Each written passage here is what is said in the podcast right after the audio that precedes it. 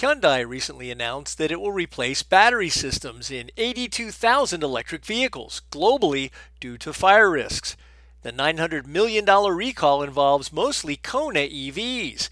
It's one of the first mass battery pack replacements conducted by a major automaker, and it raises the issue of how the makers of EVs and their battery suppliers split the bill when problems arise. Hyundai's battery supplier LG Energy Solution claimed its lithium cells are not the problem. LG blamed the problem on Hyundai's algorithms that control the car's fast charging. It's the latest EV recall among many, and it's an issue the industry needs to fix quickly. For Automotive Engineering Magazine, I'm Lindsay Brooke, and that's this week's SAE Eye on Engineering.